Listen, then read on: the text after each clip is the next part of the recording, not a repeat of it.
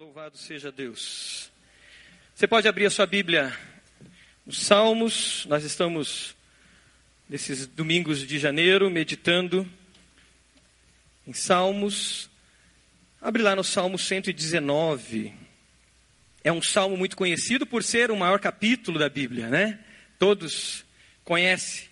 É um salmo que fala exclusivamente da palavra de Deus e mostra a plenitude da palavra de Deus. Um salmo que você se delicia lendo né, sobre a palavra de Deus, como a palavra de Deus é plena e como a gente pode se alimentar e estar em intimidade com Deus através da palavra dele. Salmo 119 ele está separado em 22, uma canção em 22 estrofes. Cada estrofe do Salmo 119 ela é começa com uma letra do alfabeto hebraico. Então, como se fosse de A a Z na língua portuguesa, mas no caso do hebraico é de Aleph a Tal, até o final do alfabeto hebraico. Cada estrofe ela tem oito frases. Cada frase ela começa com a primeira letra do alfabeto hebraico. Então, a, a, a primeira estrofe é com Aleph. Então, cada frase começa com a letra Aleph é uma espécie de acróstico, né, onde a palavra de Deus é mostrada, a completude da palavra de Deus é demonstrada. No esboço que está aí no meio da revista, que você pode pegar, tem uma introdução onde você vai ler isso com mais detalhes, e é maravilhoso você ver isso, pesquise mais sobre isso. Nós hoje vamos nos ater à oitava estrofe, a oitava letra do alfabeto hebraico, Et. Então, vai lá para a oitava estrofe. Você consegue achar? Versículo 57. Lá nós temos a oitava estrofe do desse Salmo 119, a oitava letra do alfabeto. Vamos ver se dá para todos ler juntos. Está projetado? Vamos ler juntos esse salmo? Vamos lá? Tu és a minha herança, Senhor prometi obedecer às tuas palavras. De todo o coração suplico a tua graça. Tem misericórdia de mim, conforme a tua promessa. Refleti em meus caminhos e voltei os meus passos para os teus testemunhos. Eu me apressarei e não hesitarei em obedecer aos teus mandamentos. Embora as cordas dos ímpios queiram prender-me, e não me, eu não me esqueço da tua lei. À meia-noite me levanto para dar-te graças pelas tuas justas ordenanças. Sou amigo de todos os que te temem e obedecem aos teus preceitos. A terra está cheia do teu amor, Senhor. Ensina-me os teus decretos. Continue com a sua Bíblia aberta, à mão, porque nós vamos caminhar um pouco, talvez, em alguns outros versículos.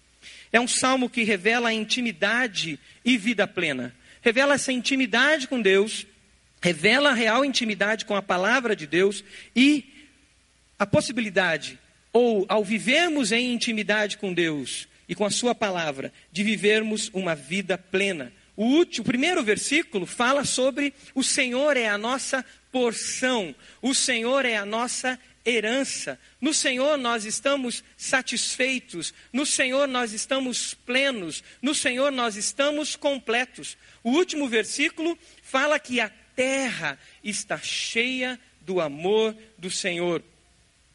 A plenitude da presença de Deus.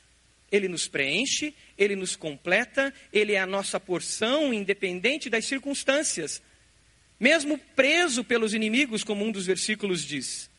Eu estou, eu me volto aos seus mandamentos. Vida plena quando nós vivemos em intimidade com Deus, pois o Senhor preenche a nossa vida. Nada merece maior atenção, nada era mais prioritário para o salmista do que estar na presença de Deus e estar com todo o seu coração voltado ao Senhor.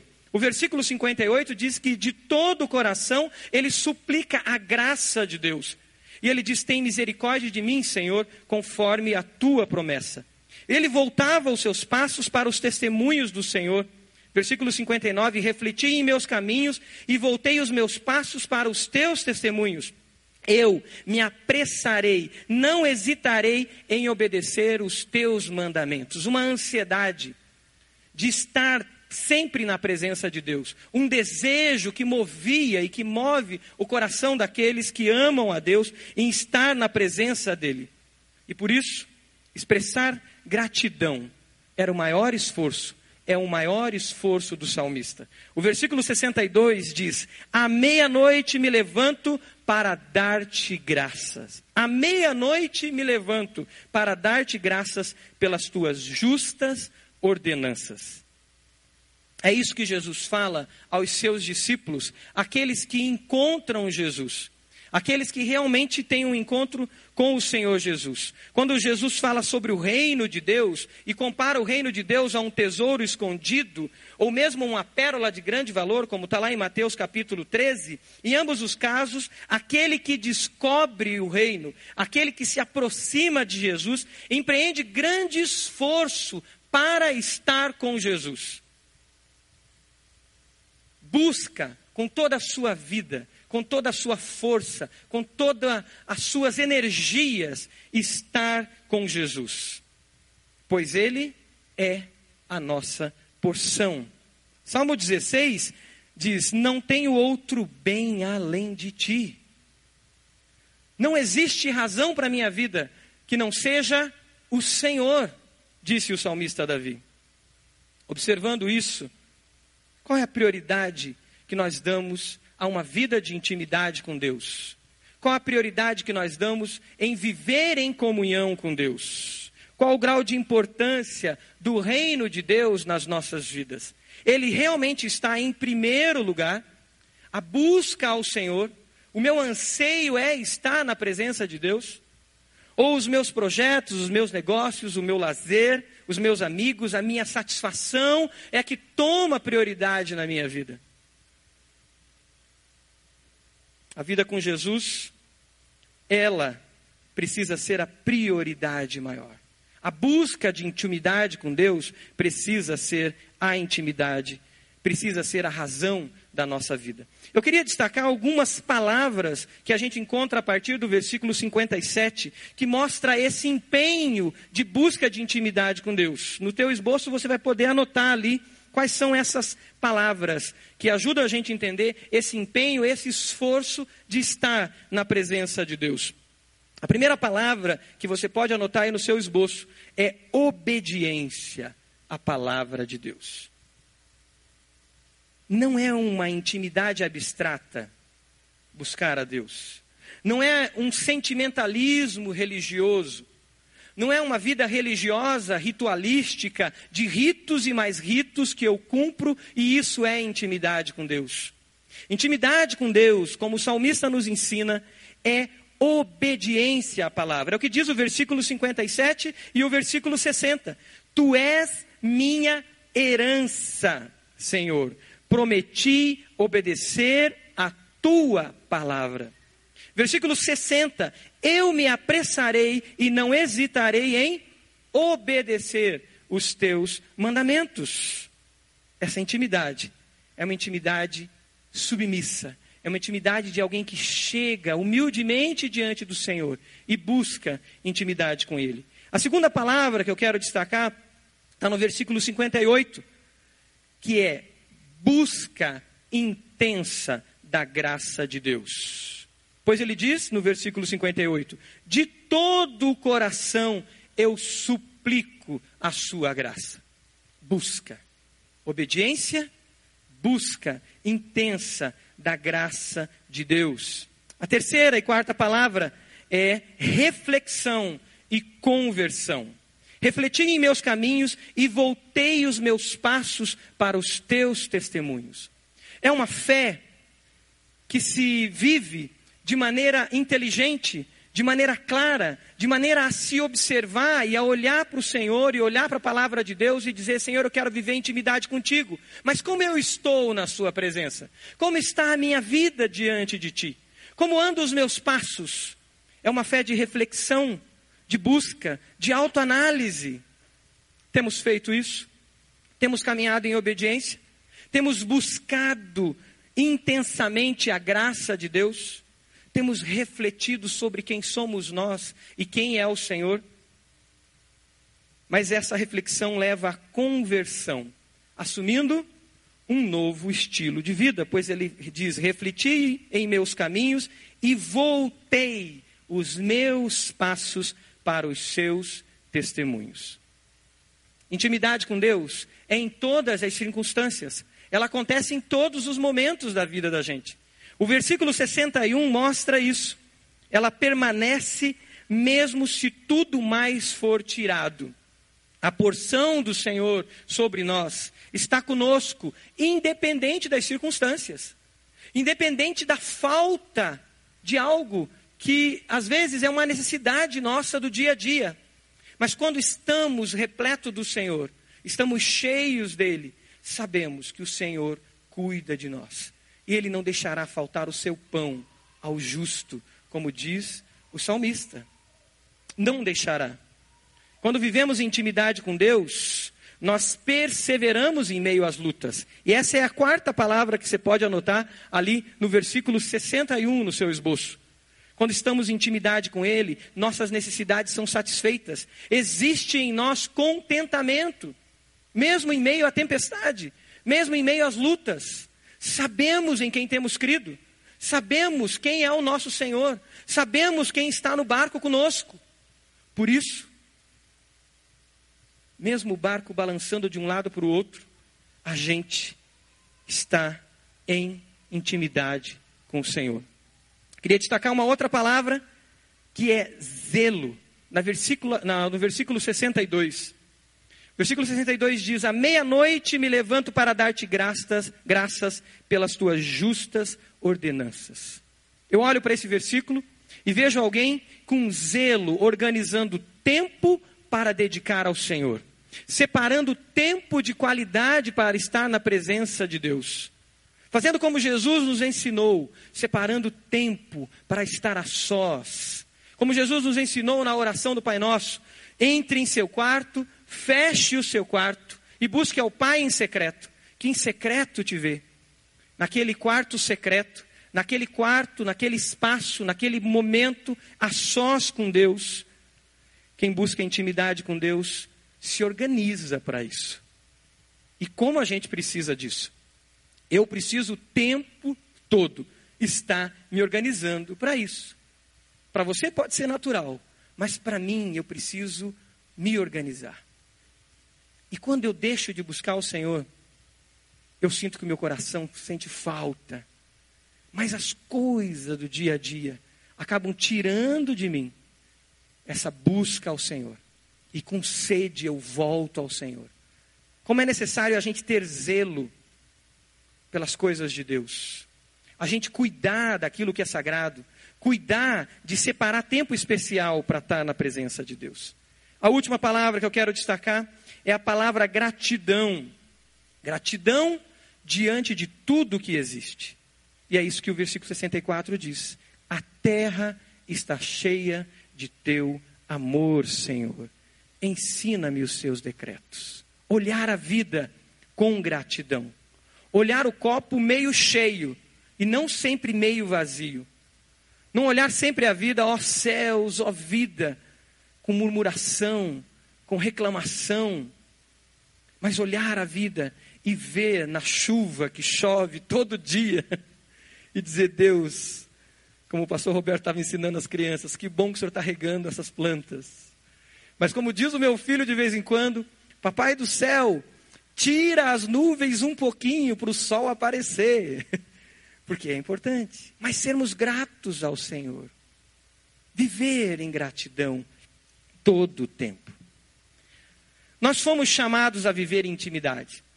Próximo slide. Nós fomos criados para viver em intimidade com o Senhor. O Senhor nos criou pelas próprias mãos. O Senhor, ao criar o ser humano, ele cria e forma a gente numa relação de intimidade. Tudo fora criado pela palavra, em distância. Mas o homem foi criado pelas próprias mãos do Criador. E ao criar, o Senhor sopra nas suas narinas fôlego de vida. e cria a imagem e semelhança dele. E o homem, ao ser criado, Deus dá a ele um jardim, Deus coloca ele num jardim para cultivar aquele jardim, para cuidar daquele jardim. Mas em determinado momento, Deus olha para o homem e Deus viu e disse: Não é bom que o homem esteja só. Não é bom que o homem esteja só. Aquele ser criado à imagem e semelhança de Deus, como diz lá em Gênesis capítulo 2, naquele detalhamento da criação do homem, aquele ser criado à imagem e semelhança de Deus estava com Deus. Logo, a, logo em seguida, Deus dizer que não era bom que o homem estivesse só, Deus cria os animais e dá ao homem a missão de dar nome a todos os animais, e o homem assim o faz. E no versículo seguinte, Deus diz que era necessário criar alguém a ele que fosse igual.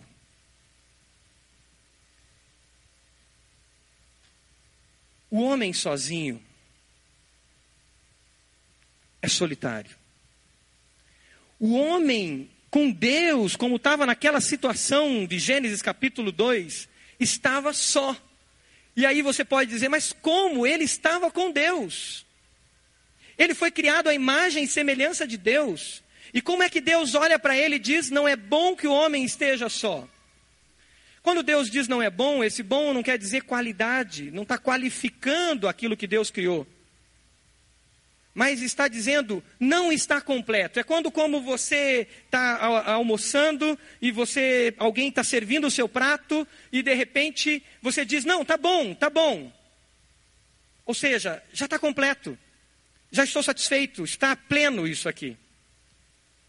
Quando Deus vê o homem e diz não é bom que o homem esteja só, Deus está dizendo falta algo ainda. Isso faz a gente pensar. Como diz o pastor Roberto, talvez dê um zzz na cabeça da gente, assim. Mas o nosso Deus, e é quando a gente pensa em quem é Deus, é que a gente pode entender um pouco mais isso. O nosso Deus é um Deus único, mas ele é uma trindade: Deus Pai, Deus Filho e Deus Espírito Santo. Uma comunidade de iguais. E esse Deus que tem um relacionamento perfeito entre iguais e vivem em unidade. Ele cria o, o homem e ele cria o outro ser igual a ele, para que esse homem viva também em comunidade. E viva com iguais. E vivendo com iguais, ele pode olhar no olho do outro, ele pode olhar no outro, ele possa ver a imagem de Deus no outro. E ao ver a imagem de Deus no outro, ele possa se relacionar ainda melhor com o Deus que o criou, a sua imagem e semelhança. É por isso que toda a Bíblia fala de relacionamentos. A Bíblia, as narrativas bíblicas não estão falando de ritos religiosos que nós devemos cumprir individualmente, que nós devemos buscar certo tipo de desenvolvimento espiritual místico, e que isso pode ser feito você sozinho no seu quarto, ou você sozinho num mosteiro, ou você sozinho numa ilha. Mas todas as narrativas bíblicas falam de relacionamento. Primeiro, um relacionamento com Deus, de uma busca de intimidade com Deus, e depois, um relacionamento com o meu próximo. Deus cria iguais para que a gente se relacione. As narrativas bíblicas falam de Deus indo ao encontro, Deus unindo, Deus trabalhando com famílias, depois uma nação inteira é constituída pelo Senhor, uma nação que deveria viver em unidade, e dessa nação vem o Salvador, que é Jesus, nosso Senhor. E com Jesus, a oração dele era que os seus seguidores vivessem também em unidade. E ele diz que só assim o mundo saberia que ele é o Cristo, que nós verdadeiramente somos discípulos dele, se nós vivêssemos em unidade. Relacionamentos são imprescindíveis na fé cristã. Não se vive fé cristã só num relacionamento vertical entre mim e Deus. Mas isso acontece num relacionamento vertical e num relacionamento horizontal. Isso é ser alguém que busca e vive imagem e semelhança de Deus a todo instante. Precisamos de outros que estão buscando também a imagem de Cristo. E aqui eu volto para o Salmo e volto para o versículo 63, onde nós não citamos ele ainda. O versículo 63 do Salmo diz assim: Sou amigo de todos os que temem e obedecem aos teus preceitos. Sou amigo de todos os que temem e obedecem aos teus preceitos. Um outro salmo que nos dá uma visão clara disso também é o Salmo 16. Salmo 16 nos ajuda também a entender essa realidade. Salmo 16, versículo 2 diz: Ao Senhor declaro: Tu és o meu Senhor, não tenho bem nenhum além de ti. Mas olha o versículo 3: Quanto aos fiéis que há na terra, eles é que são os notáveis, em quem está todo o meu prazer. Relacionamento com Deus e relacionamento com aqueles que temem a Deus, aqueles que estão buscando ao Senhor, aqueles que estão a cada dia vivendo em fidelidade ao Senhor. O salmista agora diz que ele é amigo de todos esses. Existe não só um relacionamento que ele se apressa, que ele obedece, que ele busca à meia-noite ao Senhor, mas existe uma busca de um relacionamento com o próximo. Nós fugimos de relacionamento. Tememos muitas vezes. Gostamos e somos fáceis de viver na superficialidade. Temos medo de nos aprofundar. Temos medos medo de nos machucar. C.S. Lewis traz algo muito interessante sobre relacionamento naquele livro Quatro Amores. Eu gostaria que a gente pudesse ver na tela. C.S. Lewis diz assim: Amar é sempre ser vulnerável. Ame qualquer coisa e certamente seu coração vai doer e talvez se partir. Se quiser ter a certeza de mantê-lo intacto, você não deve entregá-lo a ninguém, nem mesmo a um animal. Envolva-o cuidadosamente em seus hobbies e pequenos luxos. Envolva seu coração nisso. Evite qualquer envolvimento. Guarde-o na segurança do esquife do seu egoísmo. Mas nesse esquife, seguro, sem movimento, sem ar, ele vai mudar. Ele não vai se partir, vai tornar-se indestrutível, impenetrável, irredimível. A alternativa a uma tragédia, ou pelo menos ao risco de uma tragédia, é a condenação. O único lugar além do céu onde se pode estar perfeitamente a salvo de todos os riscos e perturbações do amor é o inferno.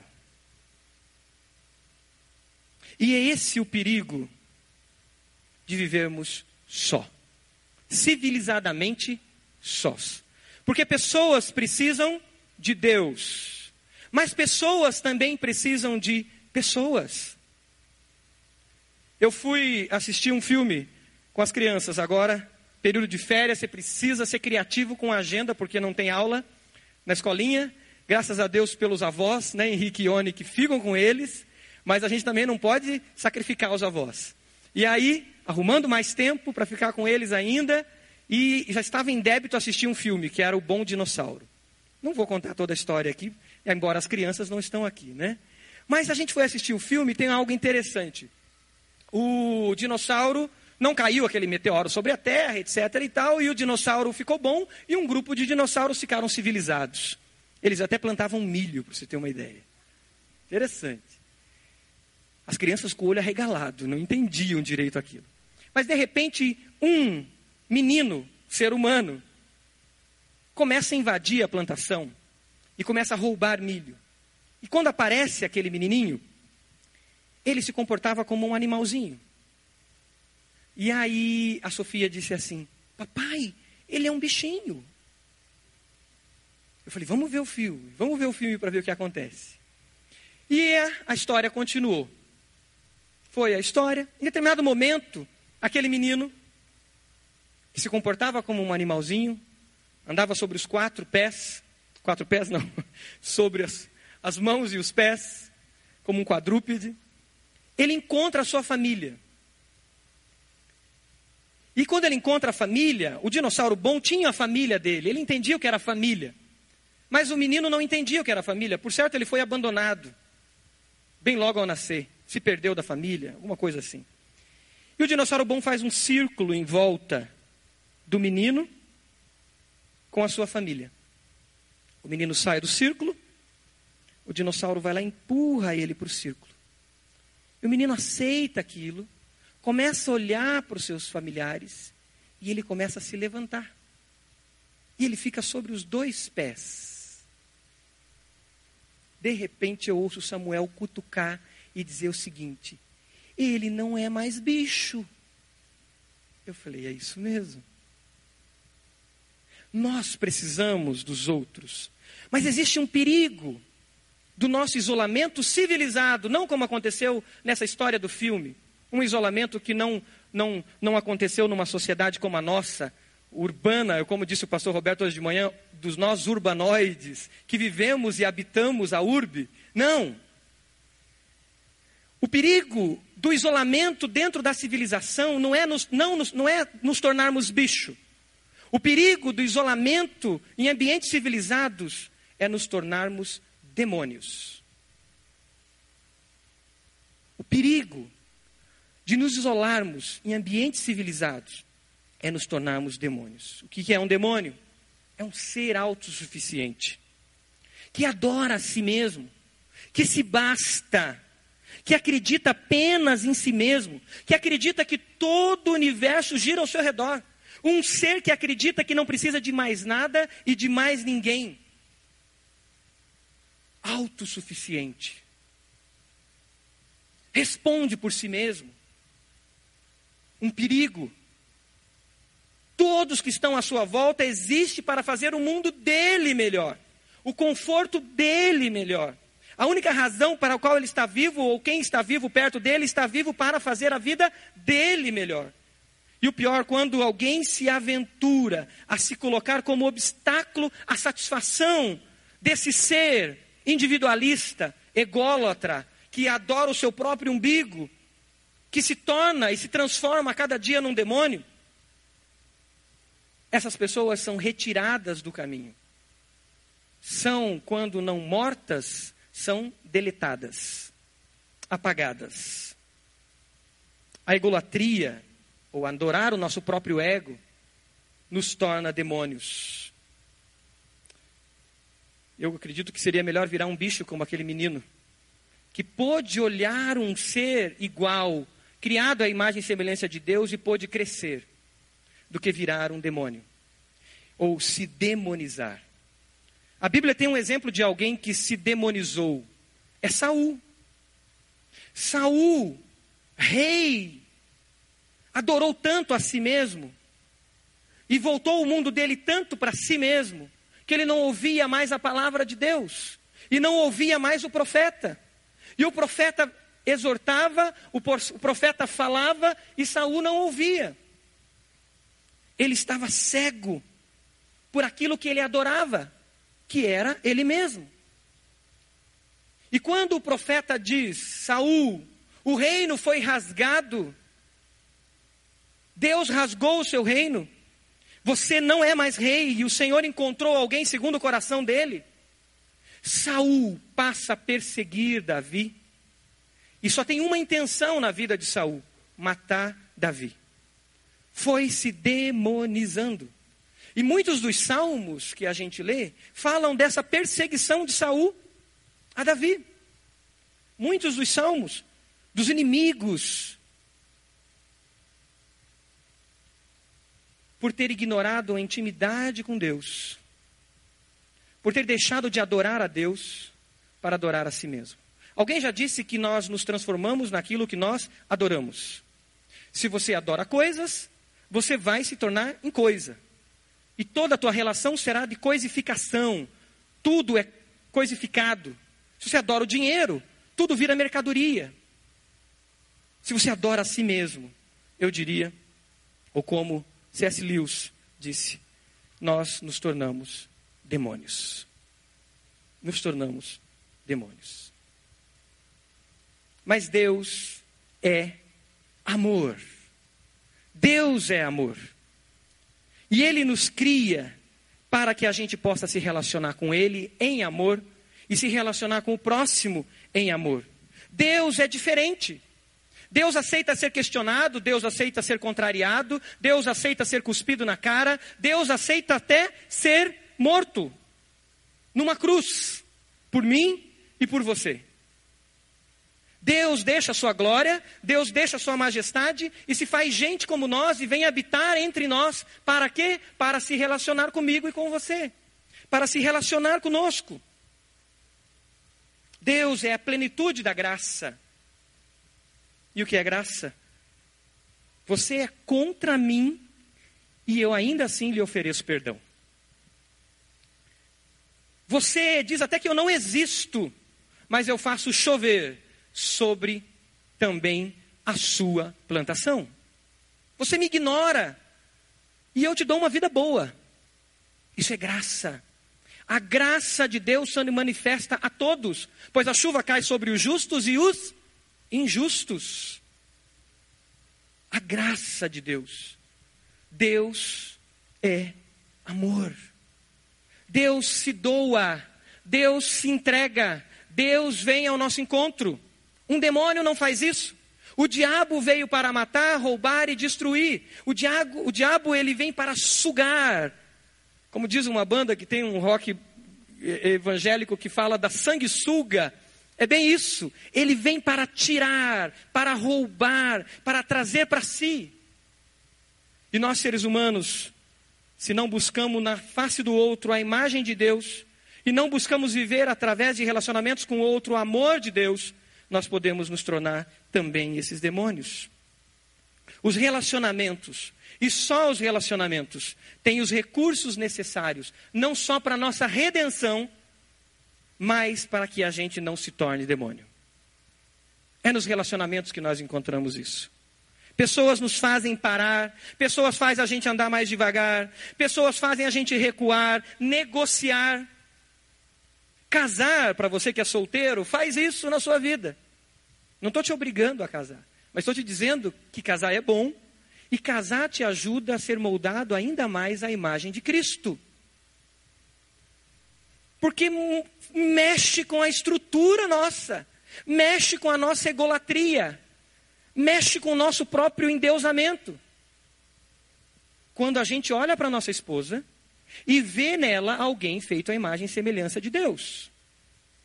Porque a nossa esposa, o que ela é dentro do lar? Quem é o sacerdote do lar? Já fiz essa pergunta, vou fazer de novo. Quem é o sacerdote do lar? Quem são os sacerdotes no lar? O homem, só o homem é sacerdote? Quem mais é sacerdote no lar? A mulher. Sabe por quê? Lá no texto diz que o homem é o líder do lar. Mas todos são sacerdotes diante de Deus. É, Apocalipse capítulo 1 diz que somos reinos e sacerdotes. Mas nesse ambiente de comunidade dentro de casa, existe um que é o líder. Mas a mulher também é sacerdote. Ela fala diretamente com Deus, então toma cuidado. Se você é o líder na sua casa, obedecendo o princípio da palavra de Deus, o cabeça, como diz a palavra de Deus, quando você vai querer impor sobre aquela mulher que está do seu lado, toma cuidado, porque ela fala direto com Deus. Então, ore antes. Fale com Deus antes, porque de repente Deus está falando algo com ela. Deus não fala só comigo, homem. Deus fala com o homem e com a mulher. Só que tem uma liderança. Os dois foram feitos à imagem e semelhança de Deus. Os nossos filhos também são sacerdotes. Opa! Mas o pai é o líder. Existe liderança. Mas o meu filho também fala com Deus se ele se rendeu ao Senhor Jesus. O sacerdócio universal de cada crente vale a todos. A todos. E aí? eu preciso olhar a alguém que foi feito à imagem e semelhança de Deus. A relação muda. É por isso que a palavra de Deus fala de uma nação que busca ao Senhor, que é a nação de Israel. A palavra de Deus fala de família, a importância da família. É por isso que a palavra de Deus nos ensina que nós devemos cuidar da nossa família. E depois de cuidar da nossa família, aos domésticos da fé, que são os irmãos em Cristo. E depois os de fora. Priorização àqueles que estão próximos de nós. Ou seja, a palavra está nos induzindo, nos levando a viver em comunidade, a nos relacionar, a olhar para o outro como imagem e semelhança de Deus. É por isso que existe a igreja do nosso Senhor Jesus Cristo. Por isso que Jesus estabelece a sua igreja. E ele diz que as portas do inferno não prevalecerão contra ela. Por isso nós precisamos ser igreja conviver como igreja. E não dá para a gente viver o culto da nuca, que é esse culto que a gente senta e fica olhando para a nuca do outro. O único que não olha para a nuca aqui são vocês da primeira fila, o pastor Edmilson, o pastor Márcio. E tem gente que quer viver o culto da nuca. Ele não quer olhar no olho do outro. Por isso que tem a igreja. Hoje de manhã o pastor Roberto falou algo que chama a atenção que é sobre a igreja e a importância de viver em comunhão com a igreja. E o risco que corremos de achar que não viver em comunhão com a igreja, a gente está seguro, está salvo. Um dia eu falei para os adolescentes isso. E aí um adolescente imediatamente levantou e falou assim: O senhor está dizendo que a igreja salva? Opa, é bom adolescente por isso, porque ele pergunta na lata. Eu falei, não, eu não disse que a igreja salva. Mas eu disse que um salvo vive igreja. Vive em comunhão com a sua igreja. Mas onde está isso na Bíblia? E eu queria ler com você, porque talvez você esteja fazendo essa pergunta e você não é um adolescente, você não vai levantar para perguntar. Então, vai lá para Hebreus capítulo 10. Hebreus capítulo 10. É um texto. Tem muitos outros textos, mas esse texto é muito claro nisso. Hebreus capítulo 10 fala sobre a perseverança dos santos. Hebreus capítulo 10 fala de que os santos caminham, ou seja, aqueles que são salvos por Jesus caminham em direção ao Senhor e vivem e perseveram. Se você abrir Hebreus capítulo 10, lá no final da sua Bíblia, quase, antes de Apocalipse um pouco, Hebreus capítulo 10, versículo 23, por exemplo, você vai ver o seguinte: Diz assim o versículo 23 de Hebreus 10: Apeguemos-nos com firmeza à esperança que professamos, pois aquele que prometeu é fiel. Olha o versículo 24. E consideremos-nos, ou consideremos uns aos outros para nos incentivarmos ao amor e o quê? As boas obras. Relacionamento. Convivência discipular. Relacionamento discipulador. Vida discipular. Versículo 25. Não deixemos-nos de reunirmos-nos como igreja, como comunidade, como pessoas que estão debaixo de uma liderança, que tem propósitos, que tem objetivos definidos, segundo o costume de alguns, alguns, mas procuremos-nos ou procuremos encorajar-nos uns aos outros ainda mais quando vocês veem que se aproxima o dia. E eu nem vou ler os outros versículos porque a coisa pesa mais ainda para frente.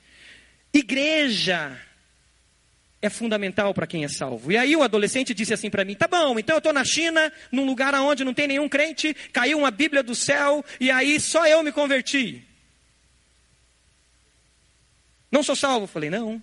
Se você recebeu Jesus, o que você vai fazer de imediato? Discípulos. E de repente vocês são dois, já é uma igreja. Três, cinco, se prepare, falei para aquele adolescente, você é o pastor da igreja. Pronto. Igreja, comunidade, irmãos. Nós temos que ser claros contra essa heresia que tem se levantado nos últimos dias dos desigrejados, da igreja da internet, que eu ouço o pastor Roberto hoje, pastor Tunala amanhã, e depois da manhã eu estou ouvindo ciclano, e de ciclano, e estou na minha casa, e eu faço o meu culto. Não existe isso. O culto é coletivo, é também individual, mas é também coletivo. Igreja é relacionamento. Por isso que você sozinho é templo do Espírito Santo. Você mais um é igreja do Senhor Jesus. Precisamos de pessoas. Pessoas precisam de Deus, pessoas precisam de pessoas. 1 João 4, que é o que nós vamos ver no roteiro de célula dessa semana, esse texto, o texto chave do roteiro de célula dessa semana. 1 João capítulo 4, versículo 19 diz: Nós amamos porque ele nos amou primeiro. Se alguém afirmar eu amo a Deus, mas odiar o seu irmão, é mentiroso, pois quem não ama seu irmão a quem vê, não pode amar a Deus a quem não vê. Vale repetir, né? Quem não ama seu irmão a quem vê, não pode amar a Deus a quem não vê. Ele nos deu um mandamento: quem ama a Deus, ame também ao seu irmão. Por isso o salmista diz: Sou amigo de todos que temem e obedecem os teus preceitos. Dá para ser amigo íntimo de quem não teme a Jesus? Dá para ser amigo íntimo de quem não teme a Jesus? Dá para você abrir o seu coração para quem não teme a Jesus? Dá para você pedir conselhos para quem não teme a Jesus? Não dá.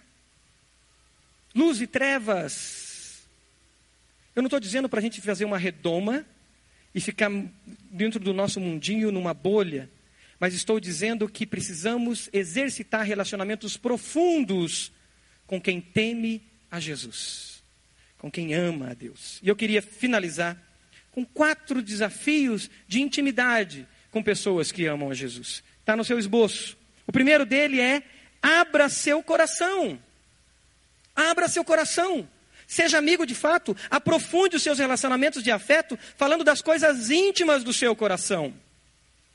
Intimidade, sair da superficialidade. Não é só falar do futebol, não é só falar do culto que foi legal, não é só falar do, de que quem está desempregado ou não está desempregado só no nível da superficialidade, mas é abrir o coração, não é viver só no nível da informação, mas descer ao nível do conhecimento, e do nível do conhecimento ir ao nível da transformação abrir o coração, falar dos nossos medos, das nossas ansiedades, das frustrações. Quais são as frustrações que vão no seu coração?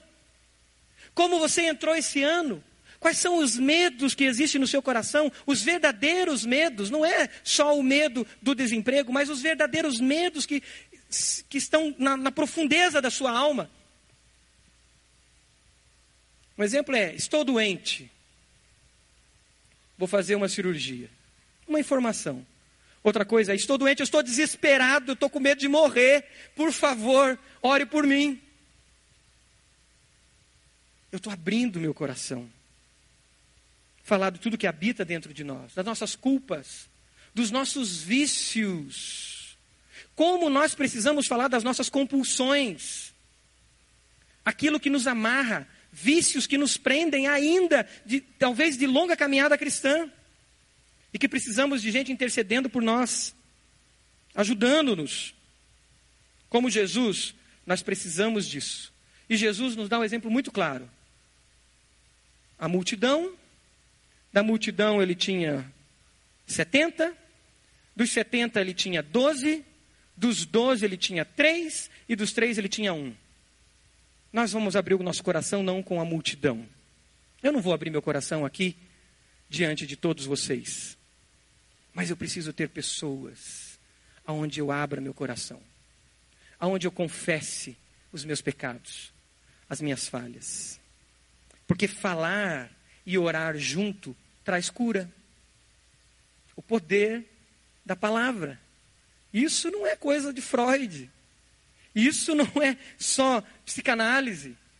Talvez os cientistas da área da psicologia nos ajudar a entender o que está escrito em Tiago, capítulo 5, versículo 16, que fala sobre confessai as vossas faltas uns aos outros e orai uns pelos outros e sereis curados. O nosso interior é habitado por sentimentos, pensamentos, memórias, traumas histórias que nós nem mesmos imaginamos. E isso tudo dentro de nós, lá na sombra da nossa alma, faz uma confusão danada. E a, a gente não conhece essa realidade. Mas quando a gente começa a falar, quando a gente começa a expressar, quando a gente põe para fora aquilo, essas coisas vão se organizando.